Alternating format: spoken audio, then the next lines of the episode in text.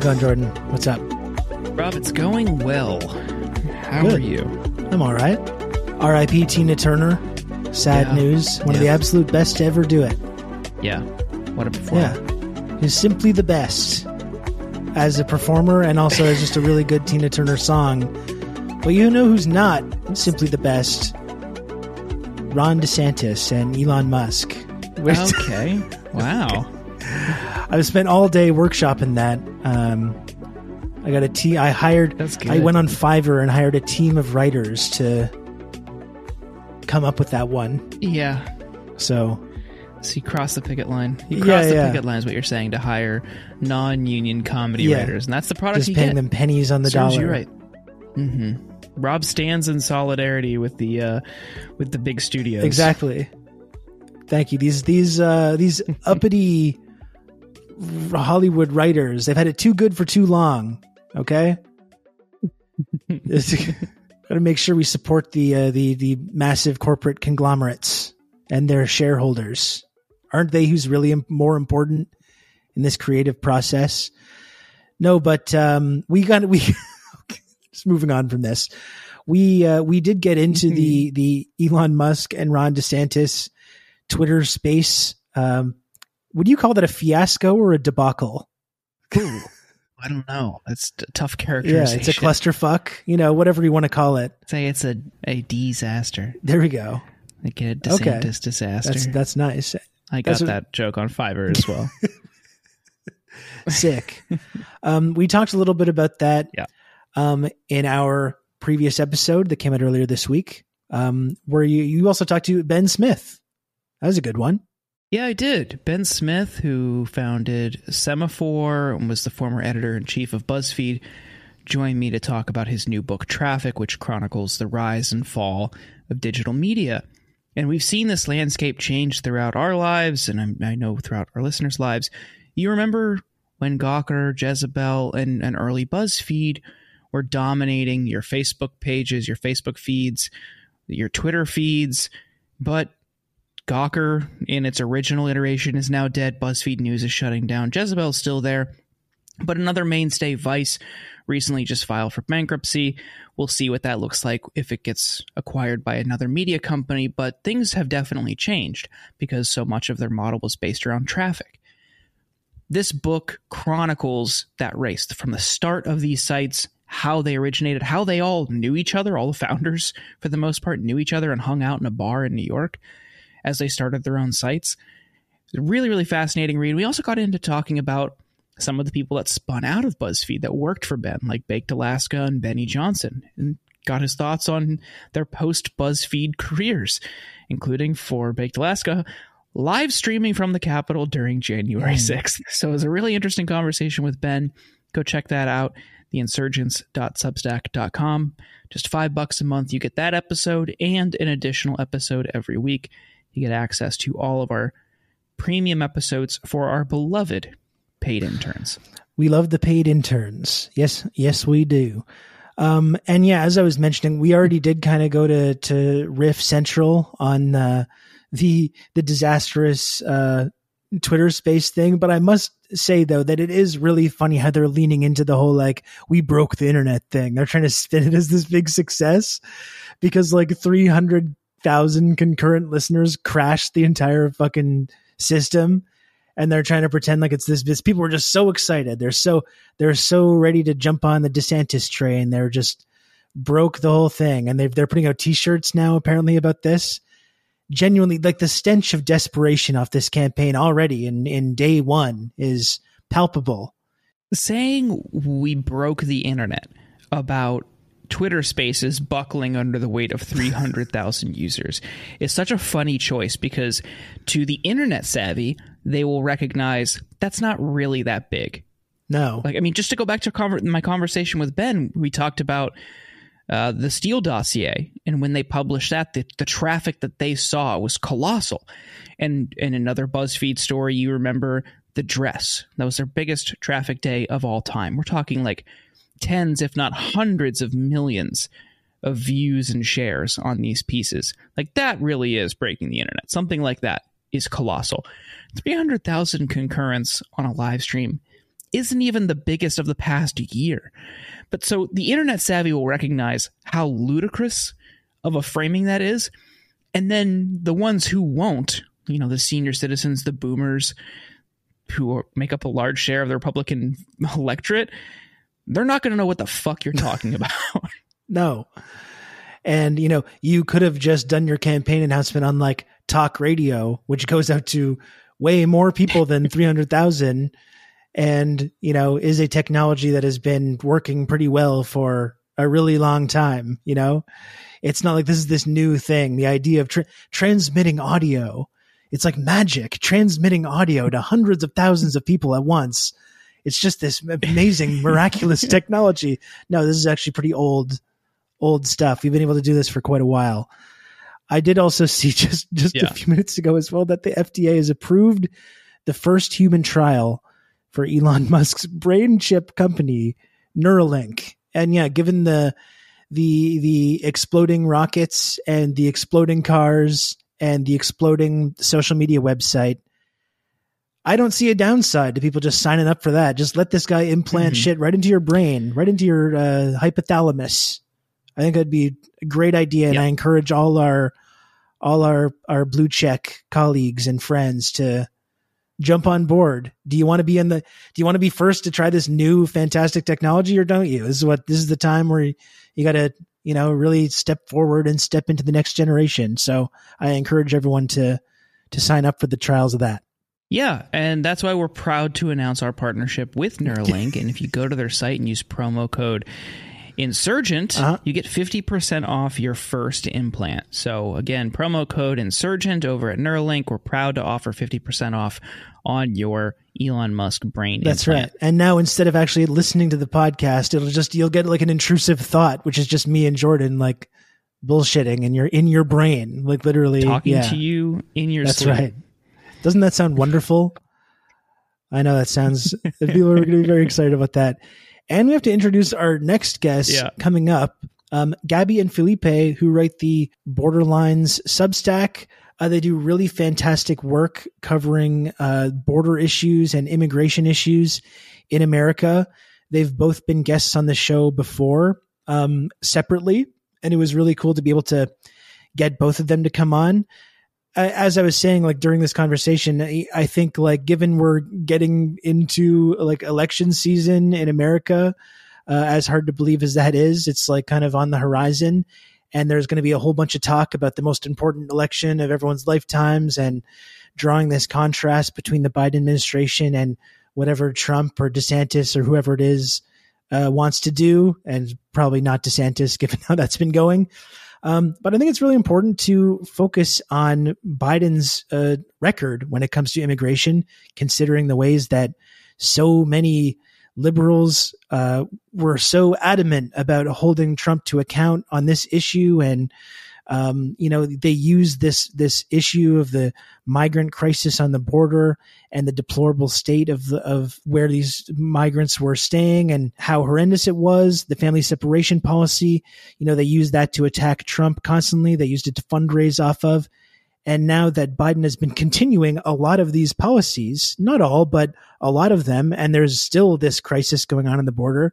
There's still people dying on the border. I saw an eight year old Panamanian girl died in Border Patrol custody just this week. Like this is still going on, but for a lot of liberals that made this their like main political issue during the Trump era, they don't seem really interested in in exploring this or unpacking the ways that Biden has really failed uh, on this and has perpetuated a lot of the same violence towards these uh, extremely marginalized people, these migrants and asylum seekers.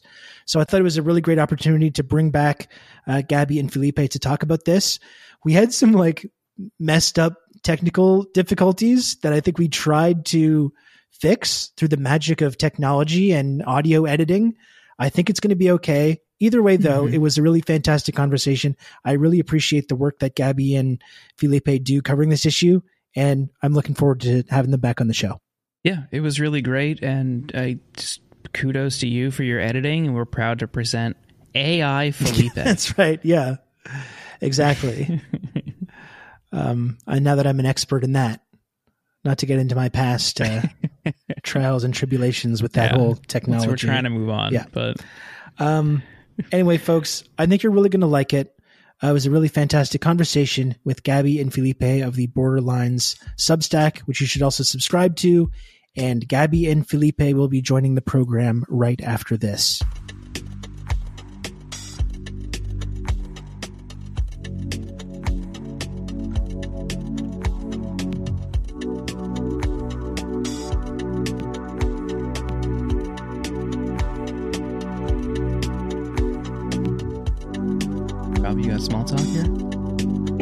A little bit. I'm looking forward to tuning into the good old Jimmy Butler show this evening. Me too. That's why I have to leave at 7:45. Oh wow, is that Oh, why? I thought I thought it was like a work thing. yeah, I thought it was like a No. like a No, Yeah. I just am supposed to meet some people, and I texted them saying I'm going to be late. I was gonna say I was I thought it was just like a serious thing, but it is No, serious. that it's NBA not playoffs. serious. So That is serious. yeah, no, it is. I mean, it's a little it's, it's deadly serious, but- serious. I mean, I for one believe that my God King Jimmy Butler will lead us to victory. So yeah. Well, a big time day so one Miami. Heat fan here as well. So I agree with that. big big fan from way back. I am Oh, all yeah? about Heat You? culture. Heat culture. You know I'm always telling people about this. they sell Big Face Coffee ice cream at Van Leeuwen. Like he's really just an international businessman at this point. Yeah. Um, he has been my favorite player to watch all postseason. Just the performances he's been putting on. I mean, rivaled by the first half of LeBron in Game Four against the Nuggets. Like that first half performance was unbelievable. Thirty-one points, hundred percent from the free throw line and behind the three-point line. He just put on a clinic. But Jimmy Butler has been on another level. I would love. I, I hoping for a Heat win tonight, so it's a Heat Nuggets, and they both come in with equal amount of rest. But oh my god, I would love to see the Heat win just because I'd love to see Jimmy Butler get a ring. Yeah. It's it's been so entertaining watching him just like will them to victory. And that's the thing, it's like as watching the NBA playoffs without like an emotional stake, all I have is the the pain of other sports fandoms. So that's all that's really all I have to hold on to. So I've just been fully immersing myself in all the Celtics slander. The 76ers slander was very entertaining as well. I really enjoyed that. You know, that's all I have. That's all I have to hold on to. Just the misery of their fan bases because I can say, ha ha, you know, you're now you know what it's like. So I've just been I've just been feeding off that, feeding off all that negativity. I feel like I have some respect for for the 76ers, but I have no respect for the city of Boston. Um, and also I'm from Florida, so this is just really important for me. Yeah. Even though I did in the play like my friend's playoffs pool bet against the Heat like a traitor. Yeah. Um, because I just didn't believe. And look what happened. The thing about basketball is that it's the sport with the most, not the most, but like the most entertaining lore. That's why I got into Yeah. it in the first place. Um, there's just like all these beefs. There's all these people who don't like each other. Sometimes people sleep with each other's wives. Like you don't you don't get it like Sure. that in any other sport. It's crazy. Um, no, that's what got me got me into the game when I really needed some gossip in my life. yeah. It's so important to me. And yet I'm a serious woman. Uh, but Felipe and Gaby, we're so happy to have you here together. You write Borderlines, which is a great substack about immigration policy. I think you both have been on the show before separately. Uh, Yeah. We're happy to have you both here with us to talk about some of the recent immigration policy news over the past couple weeks, and unfortunately, some of the immigration horror stories we've seen over the past couple weeks. You two do a tremendous job synthesizing what is often very complicated policy maneuvers or rulemaking or changes to uh, different federal guidelines.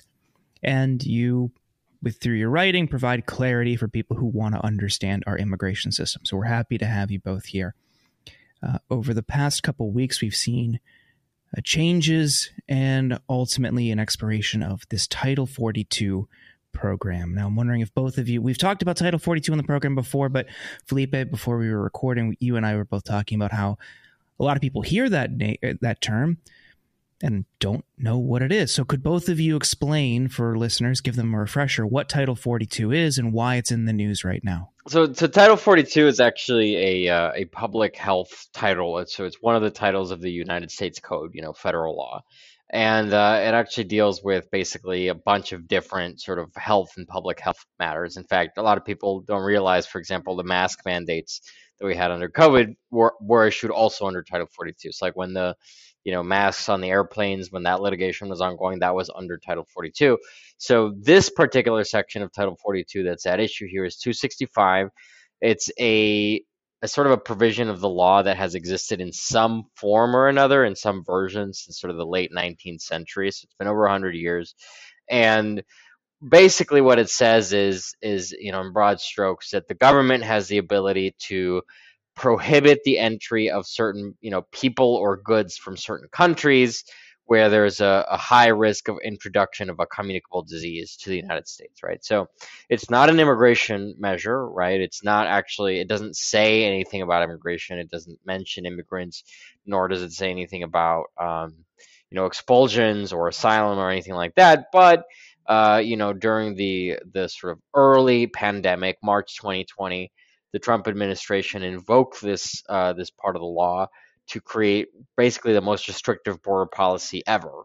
Uh, until that point, and until any point actually in, in, U.S. history, in the sense that it, it, you know, it made it so that people who would otherwise be able to seek asylum begin the process of applying for asylum were denied the ability to even, you know, tender that application, and were instead often referred for um, for immediate expulsion without further process. So they didn't go before a judge.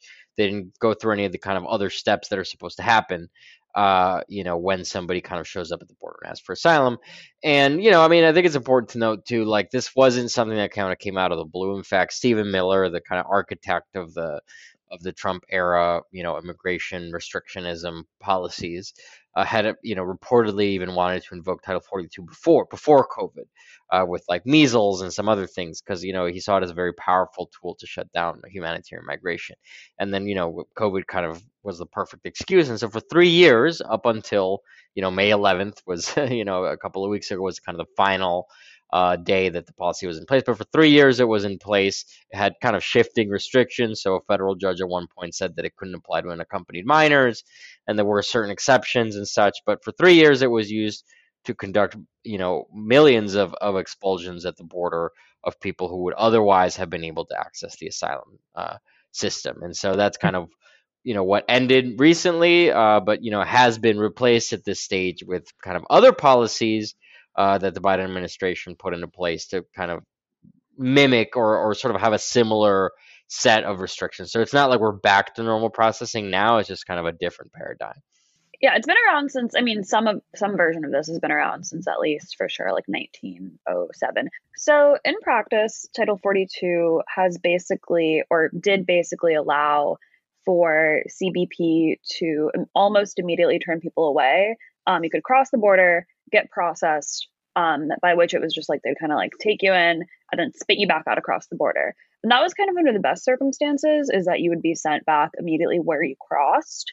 Um, under worse circumstances, CBP would in some instances detain people for days or up to weeks and then send you to a different part of the border um, and then expel you there in what was called like a lateral expulsion, which is an offshoot of lateral deportations, um, which are basically like designed to prevent people from attempting similar like routes if they're crossing between ports of entry, from hiring the same smugglers, from um, relying on this like same kind of networks that they were relying on to get into the United States.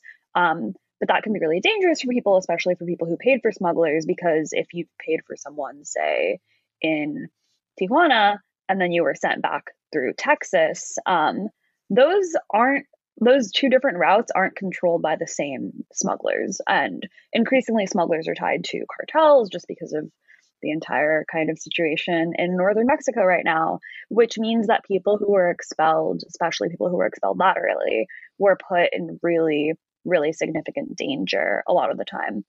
I actually just interviewed somebody yesterday for a story i'm working on who was expelled three times under Title 42 with his um, family. And each time they were expelled to a different port of entry. They were like taken into CBP custody, put on a plane, flown across the border, and then like expelled into a completely different border patrol zone and that was intentionally designed to um, discourage them from trying again um, a- another important distinction between um, expulsions and deportations is that deportations carry a bar on reentry um, and they can only really happen in most circumstances unless you're going through expedited removal um, after you go through kind of a deportation hearing process expulsions are not a legal designation. It's not like a judge orders you expelled, you're just thrown back across the border. But this weird kind of perverse benefit came about where because there was no legal record, there was no legal bar on reentry when you were expelled, you could just try over and over and over again. And if you knew that, you know, CBP or Border Patrol would find you, um, you would maybe be encouraged to try a more remote or more dangerous route to avoid them finding you. Um, whereas before Title 42 was put in place, people who were asking for asylum would intend, like, they would just cross into the United States and a lot of times would just sit there and wait. They would maybe even call 911 to have Border Patrol come pick them up because their goal was to do it as quickly and um, easily as possible to avoid these dangerous routes to like turn themselves in so that they could then ask for asylum. You know, one of the things that I saw uh, some coverage about recently. Uh, and one of the ways that migrants can claim asylum is with this CBP One app. And uh, it's just you, you both in, in, Borderlines talked about how this is just another iteration of, you know, this a technological solution to these types of problems. Uh, but it's been hamstrung by different issues, you know, tech issues. It's kind of wonky. Then I also saw earlier today Ken Paxton in Texas is challenging the Biden administration over its use of this app. So, could you explain for people what this is, how it's used or should be used if it works, and the legal challenges to this app? So, when CBP started requiring people to make appointments via this app, it was only available, I believe, in English, Spanish, and Haitian Creole. You could only access it if you had a smartphone and there were just over 700 appointments every day. And there are tens of thousands of people all across the Mexican border who are waiting, trying to get appointments on this app. It was really, really glitchy. It's prone to crashes. And because there are so few appointments, um, people would all kind of log on at the same time, try to get appointments. The appointments would fill up pretty much immediately. And then they would have to just try again the next day. It, what's really, really interesting about the Republican reaction to this app is that they have described it as a concierge service for undocumented immigrants. They have said, you know, like they're rolling out the red carpet for them, like they're letting them just log on and say, I want to come to the United States, and then you can just come right in. Whereas in practice, this app is really, really restrictive and really limiting as to who can access it, both because of the need to have a smartphone that's connected to the internet, because of language barriers, and also just because of the limited number of appointments that are available. They recently increased it to a thousand a day.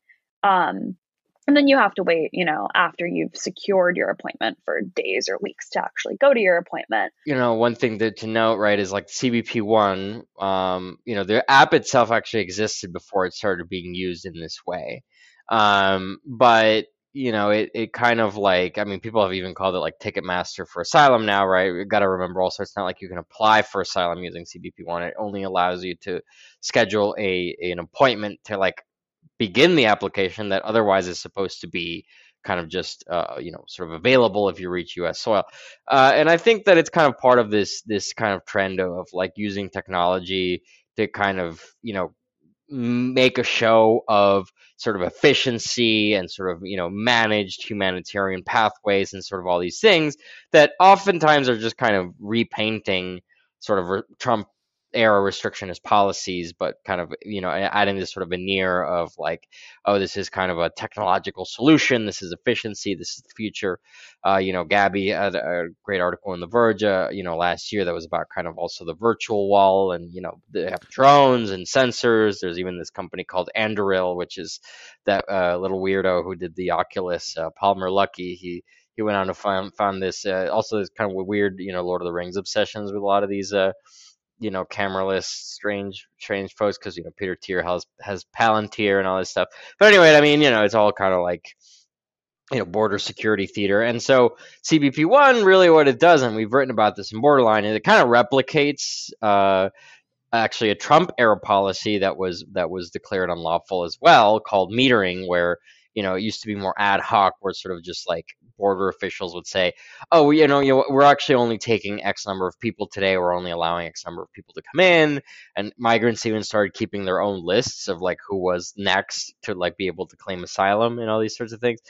Uh, and so, you know, CBP1 with its kind of the you know appointments is just taking this kind of ad hoc policy that was declared unlawful and making it like a formal you know tech driven policy. But it's the same thing right? It's kind of still kind of like part of this effort to shift also the the kind of the new normal towards this more restrictionist approach I just wanted to add really quickly um, this is veering a little bit away from Title 42, but a good comparison to um, how the Biden administration is kind of making this tech based metering its new border management strategy is the way that it talks about the wall. When Biden was running for president, he was like, you know, it's barbaric to have a wall.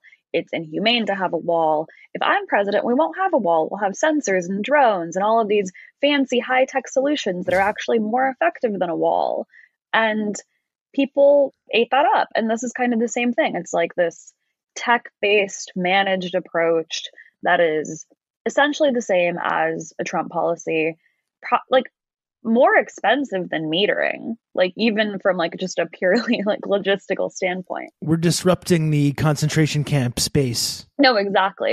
and then there's also all this benefit of the doubt that they've been getting for for years where people will be like, "Oh, well they're, they they're inheriting Trump's mess, so of course they have to they have to fix it. It's going to take time." But he's been president for two years, and he had two years to figure out a way to get rid of Title 42 that didn't involve reinstating Trump policies. The the kind of consensus policy now is sort of this border restrictionism thing. Um, and you know, Biden, I think early on really took up the mantle of kind of, uh, you know, oh, we're going to reverse all of the, you know, the Trump era abuses, and we're going to do all this stuff. Uh, but for one part, I think he, you know, he is terrified, and the administration is terrified of being branded kind of open borders. And obviously, this is something that's going to happen anyway, right? Which is something we, you know we've we've multiple times. I mean, I've joked that you know uh, Joe Biden could be personally setting landmines all along the you know the Rio Grande, and uh, you know the the rhetoric on on the Republican side would be almost identical because ultimately what what these folks want is is kind of full scale um, hermetically sealed borders, particularly to to humanitarian migrants, whom they view as kind of having uniformly invalid claims. Uh, and and you know the thing about kind of asylum is that from a very pure legal perspective, they might be right that a lot of these claims are technically meritless in the sense that like it's actually a pretty narrow program, which is something also that people don't necessarily understand, right? The the um uh, the, qualif- the the sort of the qualifying criteria involve persecution based on race, religion, nationality, um, political opinion, or membership in a particular social group, with the latter being kind of the most expansive. But it has to be persecution that's either state, sponsored or enacted or where the state sort of just is unable to to kind of address it it has to be for one of those approved reasons it can't just be kind of a generalized danger and so a lot of the people who are migrating are kind of in this weird in between zone of like yes they might be living in dangerous environments they might be at risk but a lot of them don't sort of really strictly qualify for this kind of post World War II definition that we've had, you know, since since that era of kind of what it means to be an asylum seeker or refugee. And and and you know, the the kind of the bigger picture thing is that um, there's going to be this issue with you know, we're already having climate migration. So there's already a good number of people that are that are migrating because of the sort of the slow moving cataclysm of climate change. Uh, and and there's also it's also kind of inseparable to have that and sort of political persecution because all these things end up mixing together, right? There's a drought that causes instability, that causes economic collapse, which causes political instability. So there's not these sort of really neat differentiations over kind of what is a climate impact and what, and what isn't. But a lot of these people like probably wouldn't qualify for asylum. And so I think you know to some degree, uh, what's happening now is the administration and sort of just like the bipartisan consensus machine in, in Washington is drawing a line in the sand and saying, look, we were, you know, before this really becomes, you know, the the kind of the wave of migration that we expect in this kind of climate, you know, catastrophe future. Uh, and and by the way, sort of migration patterns now are going to look like child's play compared to what we're going to be seeing in the next, you know, 20, 30 years sort of like drawing this status quo now of kind of a de facto um, you know understanding of of the claims as meritless a de facto restrictionism you know kind of pushing what, what we call border externalization so coordinating with foreign militaries foreign um, police forces and, and and sort of border agents to kind of push people back before they even reach the us border because there's also this kind of out of sight out of mind thing right with the remain in mexico program you saw people that were kind of um, even just across the border. I mean, literally a hundred feet from the border, but there was far less public outrage because they weren't on U.S. soil. And so I think there's also kind of that strategy of like, you know, having these interlocking parts that can kind of exclude people in a way that that you know won't also engender kind of domestic political backlash. I think it is really interesting to kind of explore the discrepancy between I mean, number one, the way that conservatives talk about Democrats and Joe Biden's border policy versus the actual reality of it. Like you pointed out, this whole uh, this app is just uh, opening opening the floodgates. Um, I saw a tweet from Ben Shapiro the other day because now because of Twitter's for you algorithm, I get just served constant streams of right wing content, which makes me understand. I didn't understand their views prior to that, and now I understand that these people are fucking monsters even more than I did before. But no, Ben Shapiro saying like, oh, they're just like Biden supports open borders. There's just no other way of looking at his immigration policies. Uh, then that's the only conclusion you can come to, and it's just it's really stunning when you actually compare that with the absolute ongoing horror show that which which was happening under Obama, which continued and escalated under Trump, and still, like you're pointing out, has not really been dealt with to this day. Um, and not only noticing the discrepancy between the ways conservatives talk about this, but liberals as well, who like when Trump was president, they all wanted to talk about this immigration, these barbaric immigration policies, and talk about these concentration camps, and talk about these families being torn apart and the way that children are being abused, and all these horrific uh, results of this kind of really barbaric, uh, isolationist sort of immigration uh, policy. And now that like now that Team Blue is in charge, it seems like if they're if if they aren't just completely ignoring the issue entirely, or it's just suggesting like, well, we voted for the good guys, so the, the problem solved, and not paying any attention to it. Or they're coming up with these kinds of excuses. Oh, they don't. Uh, it's Joe Manchin. Uh, it's Trump's crisis. Oh, there's nothing we can do. All of a sudden, the president is just totally powerless it is really amazing i think the way that like both liberals and conservatives have this totally distorted view of like what is happening at the border and no one seems to really want to like address that in any way or actually deal with these contradictions really meaningfully. Um, you have conservatives that like you're pointing out just want to basically close the border to everyone including people that are seeking uh, asylum for these humanitarian reasons or we have liberals that are just like now that now that they've uh, got the electoral result they wanted don't want to ever confront this issue or confront the horrible violence that people are still undergoing at the border.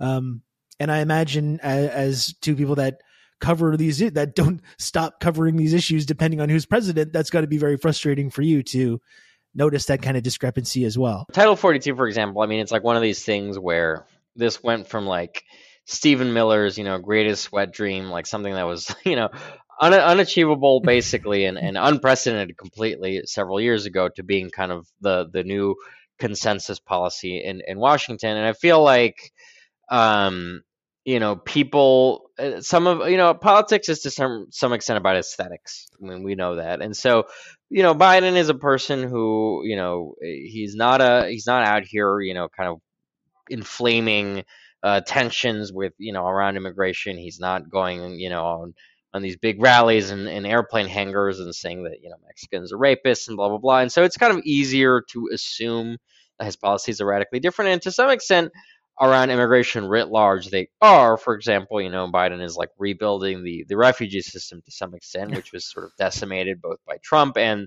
the pandemic and you know there have been reforms to like work visas and stuff not anything super wholesale but there have been shifts in the approach. However, on on the sort of the border and humanitarian policy, it has been actually kind of a through line, right? He's been sort of set in place, but it's harder now, I think, to drum up kind of either support or even just kind of inform people about the sort of the through line that's happening because you know a lot of people are closing ranks and you know i remember um, very early on uh, in in biden's presidency you know kind of early 2021 i wrote this piece for the washington post uh, that was about how you know day one he signed multiple executive orders that rolled back um, kind of uh, you know trump era policies and you know it was like it was very deliberately chosen as a day one thing. You know, the cameras were there.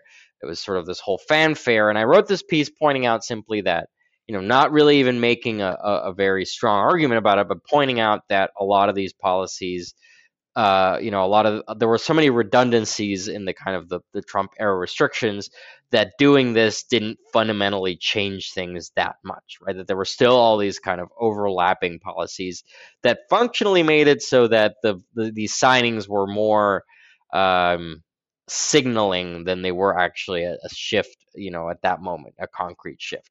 You know, especially there were these sort of pandemic era uh, restrictions that blocked almost all immigration to the U.S. that you know, have since expired, but at the time, right, remained active. And I have rarely gotten as much just kind of heat for a piece that, I've written, and, and you know, mainly from kind of like liberals and, and sort of people, you know, moderate Democrats and, and sort of the Biden mold who were telling me, you know, how, how dare you? Uh, you know, I guess you would rather just have Trump. Uh, you know, I, I suppose that you, you know, you you don't care about migrants even and that kind of thing.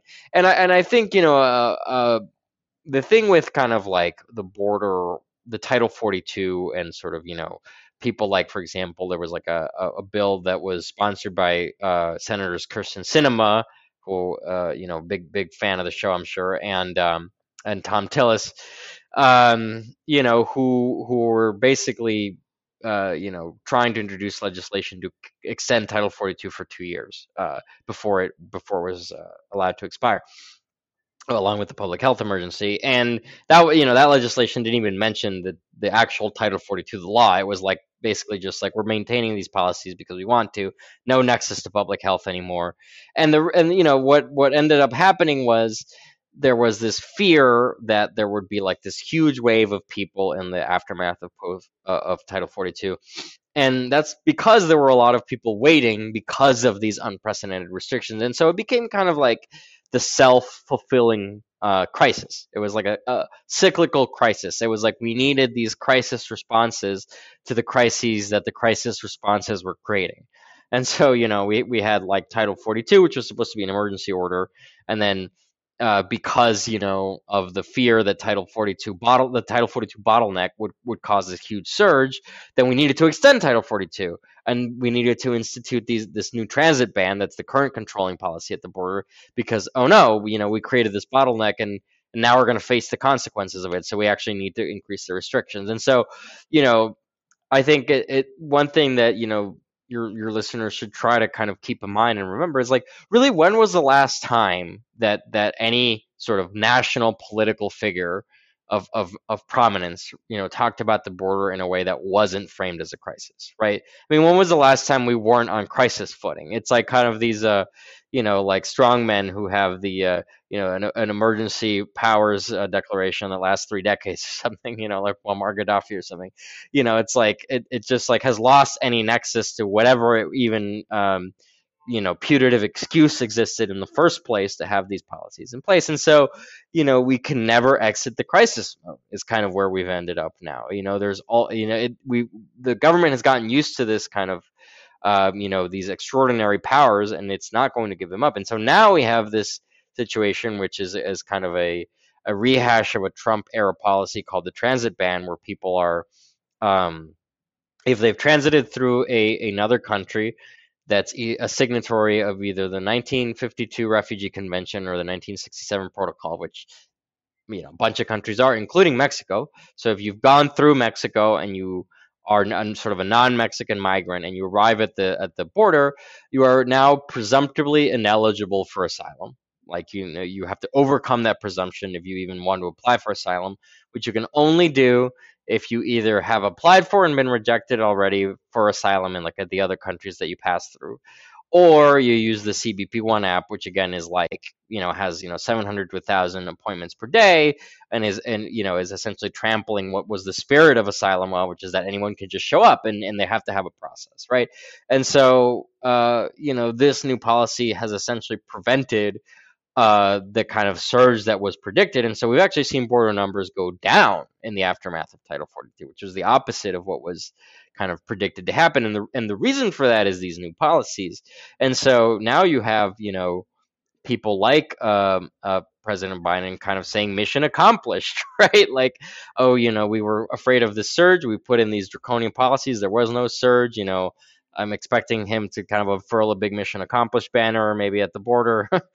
I mean, or you know, I'm like half kidding, but like you know, this this this you know, it, it's become so that the the kind of the very policies that he once decried uh, as as sort of inhumane when they were under Trump are now you know kind of signature policies of his to say that he's actually you know he's a man of action he's responding and i think you know they're also getting a lot of cover uh, from people like New York City Mayor Eric Adams, and you know people like uh, like DeSantis and, and Texas Governor uh, Greg Abbott get you know often painted as kind of hapless idiots or whatever, and that's to some extent true. But I think they were very deliberate in some of these kind of busing stra- stunts that were happening over the last year of kind of sending migrants without coordination to New York City and other places. Uh, because they were sort of expecting people like Adams to eventually kind of like sour on on sort of migration and, and kind of turn public opinion in kind of blue, you know, big city, you know, kind of blue enclaves away from migration. And I think it kind of worked, right? I mean, a lot of people here in New York are seeing kind of like, you know, they hear every day from the media about the migrant crisis. They hear about how migrants are being put in, in, in hotels and school gyms. And, you know, a lot of people are kind of have arrived at this at this kind of like rhetorical device of, oh yes, I support migrants and I, I support, you know, humanitarian migration, but you know, not like this. And so I think that was part of the the strategy. And so kind of in tandem, we've reached a point where a, a, a chunk of, of Biden's domestic political constituency and Biden himself have sort of, you know, inched towards a, kind of the embrace of the of the Trump era paradigm of restriction. There is this profile that I read a while ago. Um, it was by Jonathan Blitzer in the New Yorker of a Biden administration official who resigned, who was um, a young I'm trying to remember if she was a lawyer. She was, I mean, I know she was a poly, policy person in some way. Um, but she ended up resigning after all of her kind of work and her ideas were were sidelined, even though she was the person who was responsible for the MPP wind down. MPP being the remain in Mexico policy that required people to wait in Mexico while their cases were um, adjudicated by the U.S. courts or the U.S. immigration courts. Um, and she was basically single-handedly in charge of like getting people who were on the MPP docket into the United States. It was like a couple dozen people each day paroled into the country. And she says in this profile that she had worked in the uh, Obama White House as well. And um, when the Senate and the House were trying to pass this DREAM Act bill, which kept failing because like a few senators kept voting against it time after time, um, there was this time when the Democrats agreed to fund to increase funding for border patrol in exchange for basically for protections for dreamers. Um, and she was really disappointed in democrats for doing that. And then the republicans were like it doesn't matter what you give us because we're going to ask for more and we're going to keep accusing you of being open borders. And yet nobody who is high up in the biden administration has seemed to realize that they can implement these trump policies they can be incredibly restrictive. And no matter what they do, they're going to be accused of opening the border. So at a certain point, you have to ask yourself, like, well, are they doing this because they feel like they've been painted into a corner? Or are they doing this because this is what they want? Yeah, it's a great question.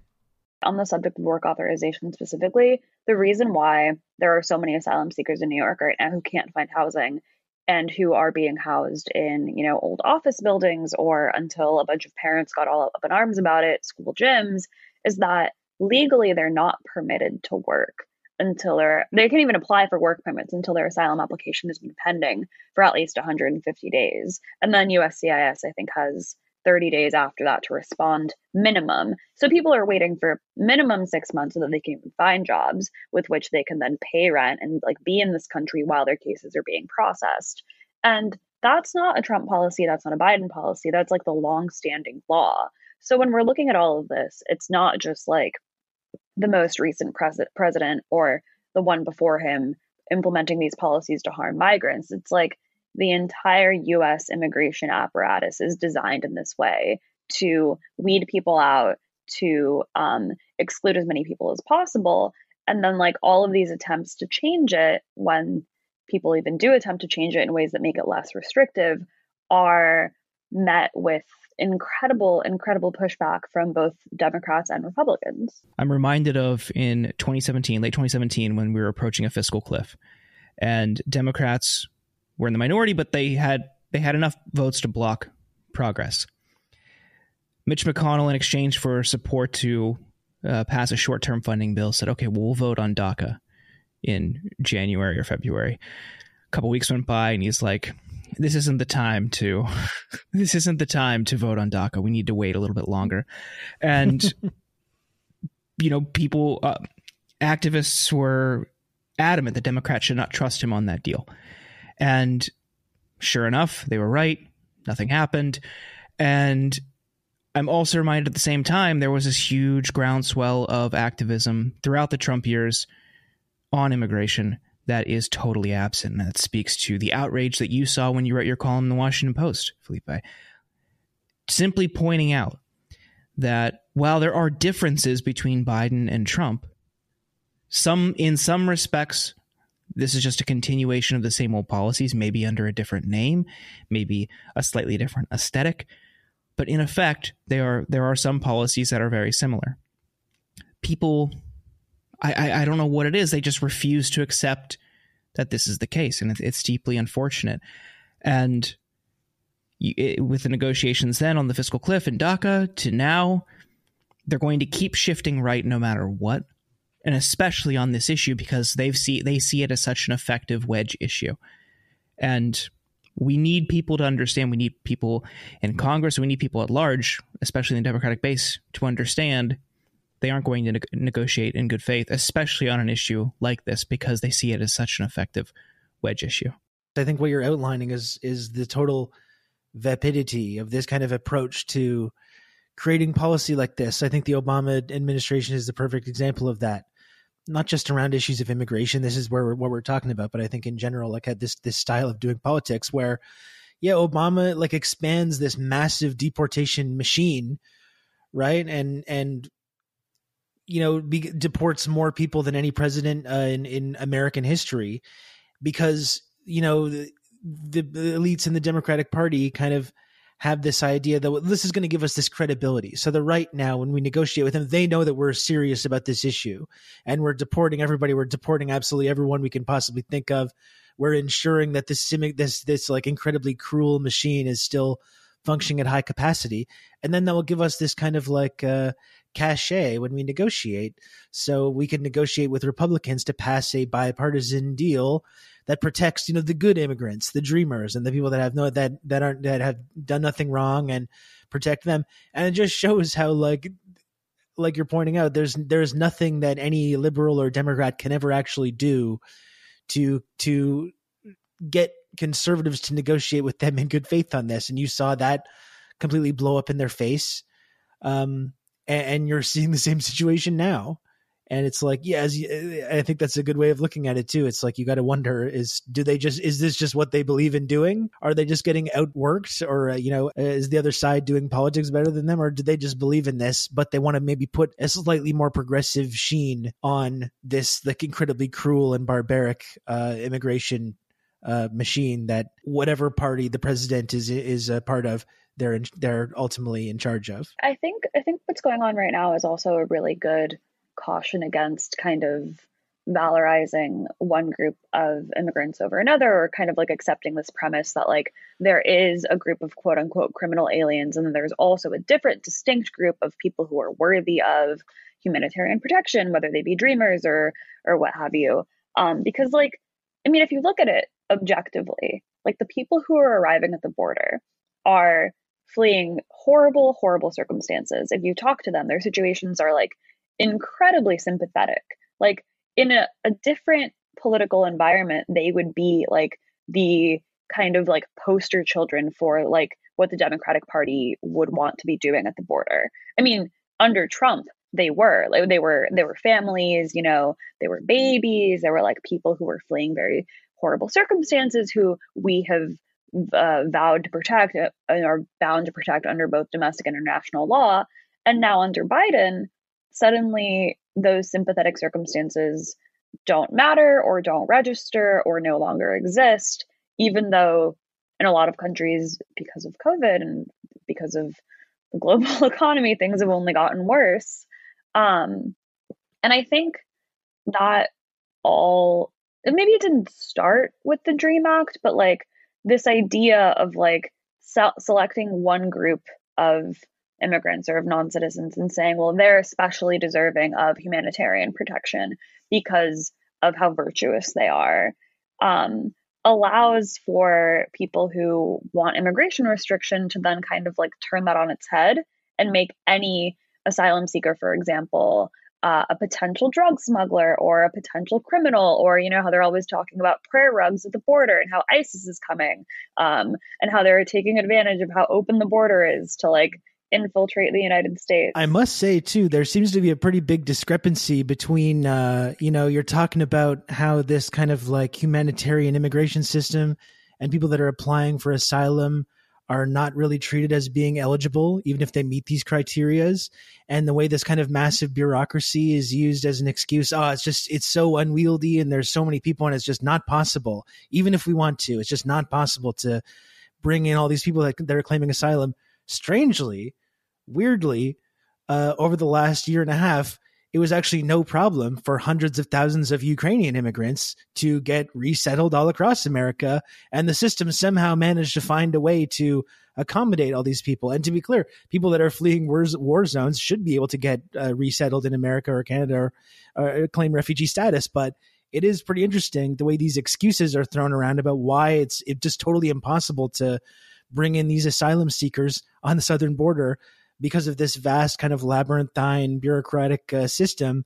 But when it comes to Ukrainian immigrants fleeing war there, it seems like this system this system is able to accommodate them just fine. And you got to wonder what the difference is between these two groups of immigrants and why one group is allowed to uh, immigrate and not be subjected to these same kinds of uh, practices, and why one group is just constantly, uh, you know, held in this bureaucratic uh, limbo kind of interesting you know we like we, we we can't forget right that that you know sort of all of the kind of like minutiae of the policy aside the the the person the the sort of um mastermind of all this is is is Miller, who is basically a white, you know, a, a great replacement guy, right? Who you know, a, really kind of an adherent to the idea that you know the the sort of the traditional American population is being replaced you know either by sinister forces or just by inertia and you know and incompetence or whatever right? And that uh, something needs to be done about this. And and this is kind of an animating philosophy of his. In fact you know now he's uh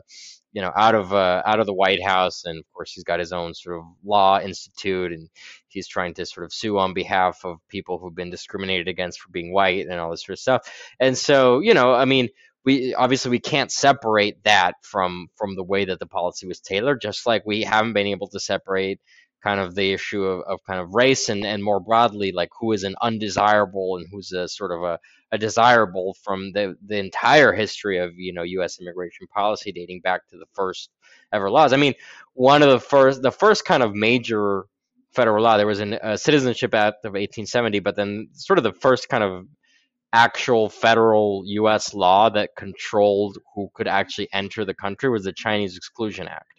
Uh, which you know, I mean, is right there in the name, right? It was the first, the founding kind of federal law of of of you know around immigration was about excluding a specific subset of people on account of their kind of national origin and race. And so, you know, that's never been not part of the system, right? And it isn't not part of the system now.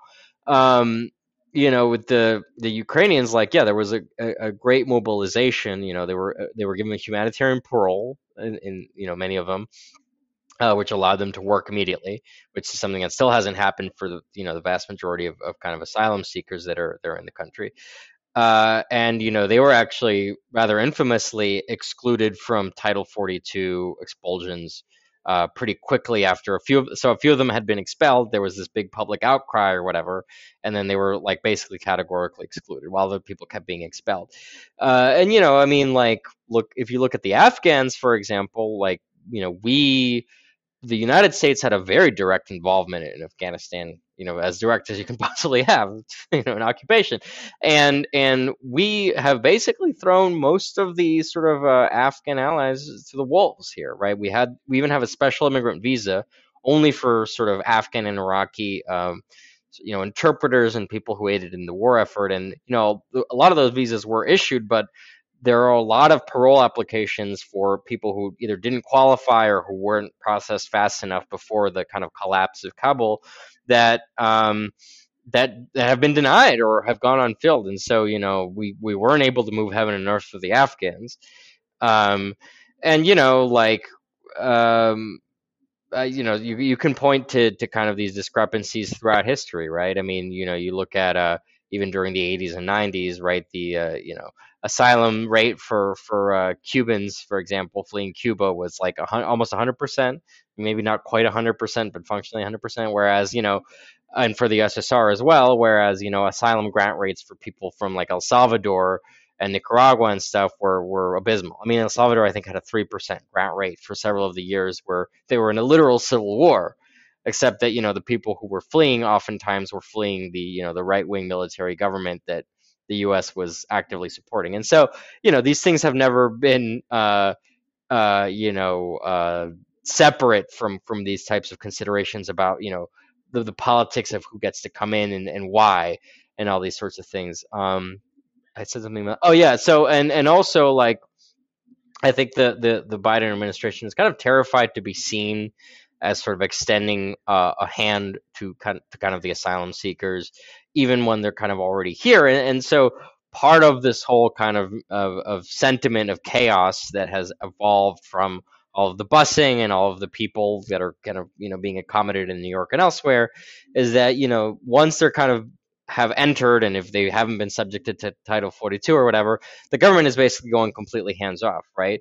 I mean, FEMA is giving you know a, a few hundred million to, to cities that are affected. But but the U you know the federal government has an enormous infrastructure that could be mobilized to actually help these people arrive and integrate fully. You know, ICE has a fleet of, of planes that they contract for deportations that they could use for for kind of you know moving people around the country and there's a whole refugee resettlement infrastructure that basically is in place but which we're not really tapping into for for sort of asylum seekers. And so part of that also I think is that, you know, they really don't want to be seen as like creating a draw for people to actually come. And I mean, this isn't, you know, earth-shattering stuff. We had Kamala Harris, you know, going to Guatemala and saying, "Don't come." My message to you is like, "Don't come," or whatever it is. She said it was something along those lines.